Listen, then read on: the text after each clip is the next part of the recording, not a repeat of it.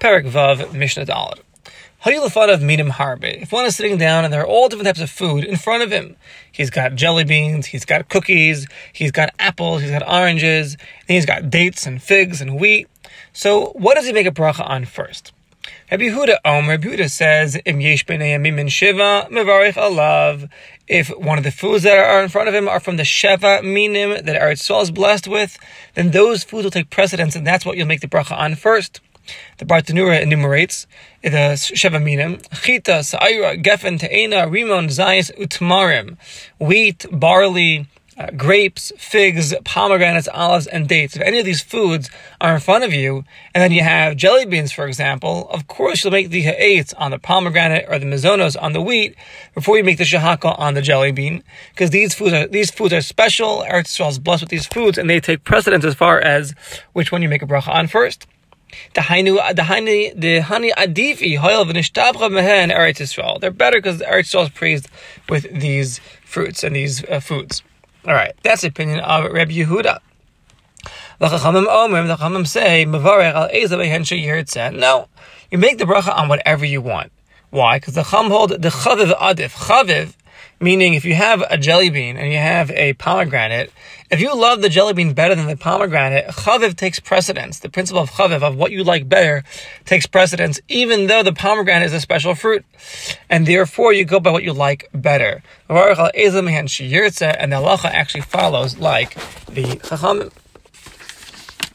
All right.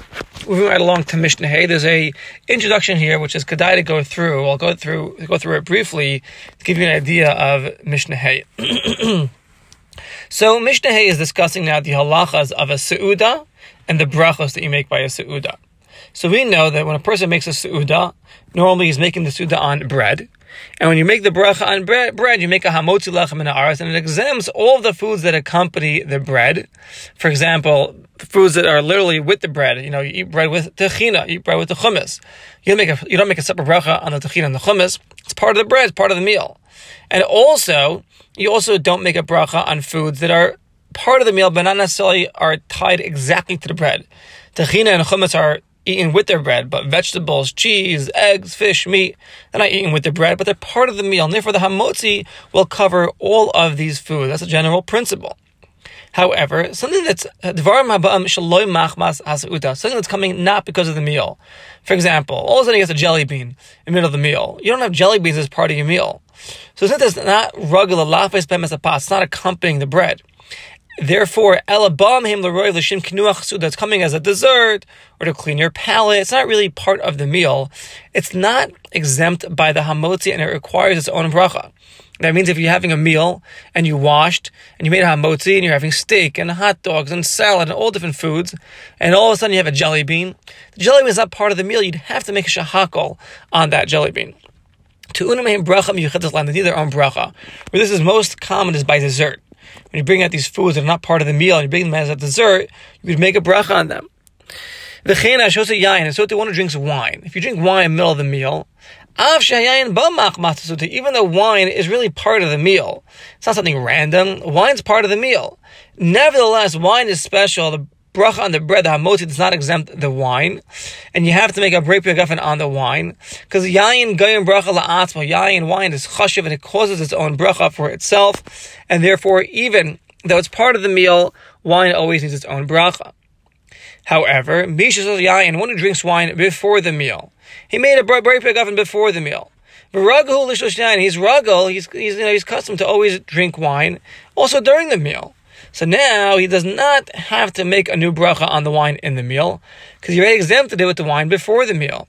Right? For example, one who makes kiddush, makes kiddush on wine on Shabbos or on Yom Tif, and then he washes, and then he has the meal, and then during the meal he wants to have more wine. Of course, he's exempt because he made a bracha before the meal, and that'll exempt the wine during the meal. Our mission is to discuss now a principle where you have wine that you're drinking after the meal, la'achar su'uda, but before you bench. And so to parperes. We'll see what parperes is momentarily. But whether it be wine, whether it be parperes, that you eat after the meal, but before you bench. Because the minhag was in those days, after the meal, before they would bench, they would withdraw their hands from the bread, and they would sit down and have you know, their cocktails and their wines and their fancy foods, and it wasn't part of the meal, and they haven't benched yet. So the halacha is that these things that are coming after the meal, after they've withdrawn their hands from the bread, they need their own bracha. That means even though you made your bracha on the wine before the meal, and then you washed, then you drink wine during the meal, during the meal that wine did not need a bracha. But once you're done with the meal and you pull your hands away from the bread, and now you're just chilling before, before you bench, if you have wine then, you actually have to make another bracha on the wine. That's the chiddush over here. She'ain birchas apas um, since these foods that are coming after the meal before you bench are not really part of the meal, the bread does not cover it. Now this whole concept of achar hasauda is not knowing nowadays, because the only time we withdraw our hands from the bread is after we bench. But in those days, this is how they would operate, and therefore the Mishnah is going to teach us the halacha of how they would operate in those days. So with that in mind, let's see the Mishnah. Berech al yayin mazon. One who makes a bracha on wine before his meal, he drinks the wine. He has a nice wine before he washes, and then he washes and he has his meal. Pater es yayin achar mazon. He's exempt now from making a bracha on wine after the meal. He does not have to make a bracha on wine that is served after the meal before benching. I, we just said that you do. So here it's different. The Gemara explains that Laishanu, we're only talking about a case where the wine before the meal will exempt the wine after the meal, though before you benched. In the scenario where you, with, where you withdraw your hands from the bread, you're no longer eating bread yet, you're just not ready to bench. Normally we said you have to make a new bracha on that wine. Here you don't. Why? Because we're talking about it's Shabbos or it's Yom Tiv. So since a person normally is Koveya Suda on wine, and his das is that after the meal, before he benches, he'll have more wine. So he knows about it when he makes his first first bracha before the meal.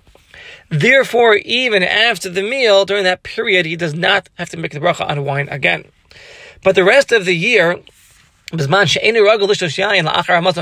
doesn't normally drink wine after the meal before he benches. He'd have to make another bracha on the wine. That's the point over here. It looks like he's starting the wine anew, and therefore requires a new bracha. So on Shabbos and Yom Tov, he makes kiddush, drinks his wine. He makes some motzi, eats his bread. During the meal, he has wine. It's fine. After the meal, before he benches in those days, even though it's a separate part of the meal, he still makes no bracha because he knew when he made kiddush before the meal, he was going to have more wine later.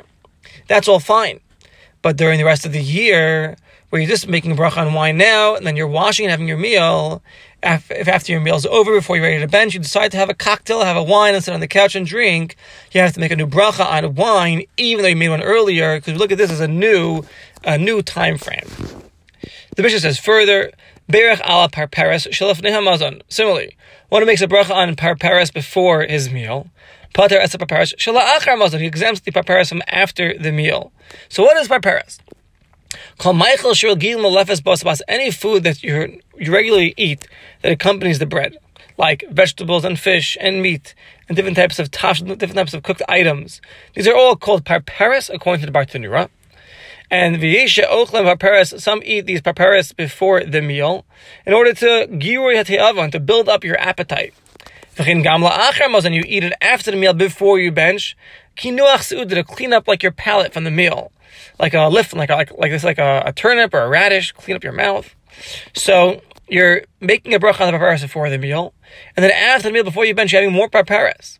And some explain that, or, or most commentators explain that paparas is actually something that you make a mazonos on, like a piruim yavishim, dried up crumbs, or some kind of biscuitim, some kind of biscuit or cracker there's a different explanation of what paparas is. Either it's some kind of vegetable or, or, or, or, meat or fish that accompanies the bread, or some kind of biscuit that you eat.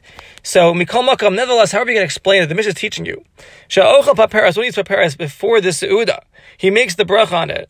He does not need to make a new bracha on the paparas that is served to him after the seuda before he benches. Shifar niftura bracha sheberach It was already exempt with the bracha that he made before the meal started. And here doesn't look like they differentiate whether it's Shabbos or Yom Tiv. So whether we make the differentiation or not, it's not clear, but at least from here, it doesn't seem like we do with regards to paparas. All right. And that would mean whenever you have paparas before the meal, and you can have it again after the meal before you bench, you do not make a new bracha. Berach alapas, the Mishnah concludes if you make a bracha on bread, you make a hamotzi. Pata, you exempt as a paparis. Of course, you exempt the paparis that you're eating during the meal, even if it wasn't because of the suuda. Because the paparis is always tough, it's always, it's always like a tough, secondary to the bread. And therefore the bracha on the bread exempts it. However, ala paparis, one who makes a bracha on the paparis first, for example, they serve him some kind of biscuit or cracker that he makes a zonos on.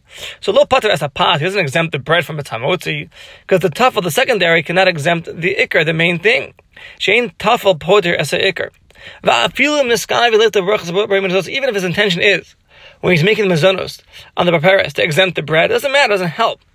Because the bread is, is, is prominent to, the, to, the, to this cookie, to this cracker. And he's obligated to make a hamotzi. But if he wants to eat like some kind of maisa kadira, maisa is a stew, daisa, some kind of porridge of some sort. After he made the bracha on the paparas, he has some kind of biscuit made of mazonos. Now he wants to have a stew. So of course, he does not have to make a new bracha because that would be exempt with the first mazonos he made. Beishamai Omer Beishamai say aflo maisa kadira. So it's like a person makes a bracha on paparas. It does not exempt bread. You still have to make a hamotzi on bread. Kach poter maisa. One who makes a maisa kadera, some kind of, uh, another kind of stew. So this would be more chashiv, more prestigious, and therefore one who makes the bracha on the paparas, it would not exempt nor the bread, nor this maisa kadera, nor this stew either, according to the opinion of Shammai. And that's it for Mishnah Hay.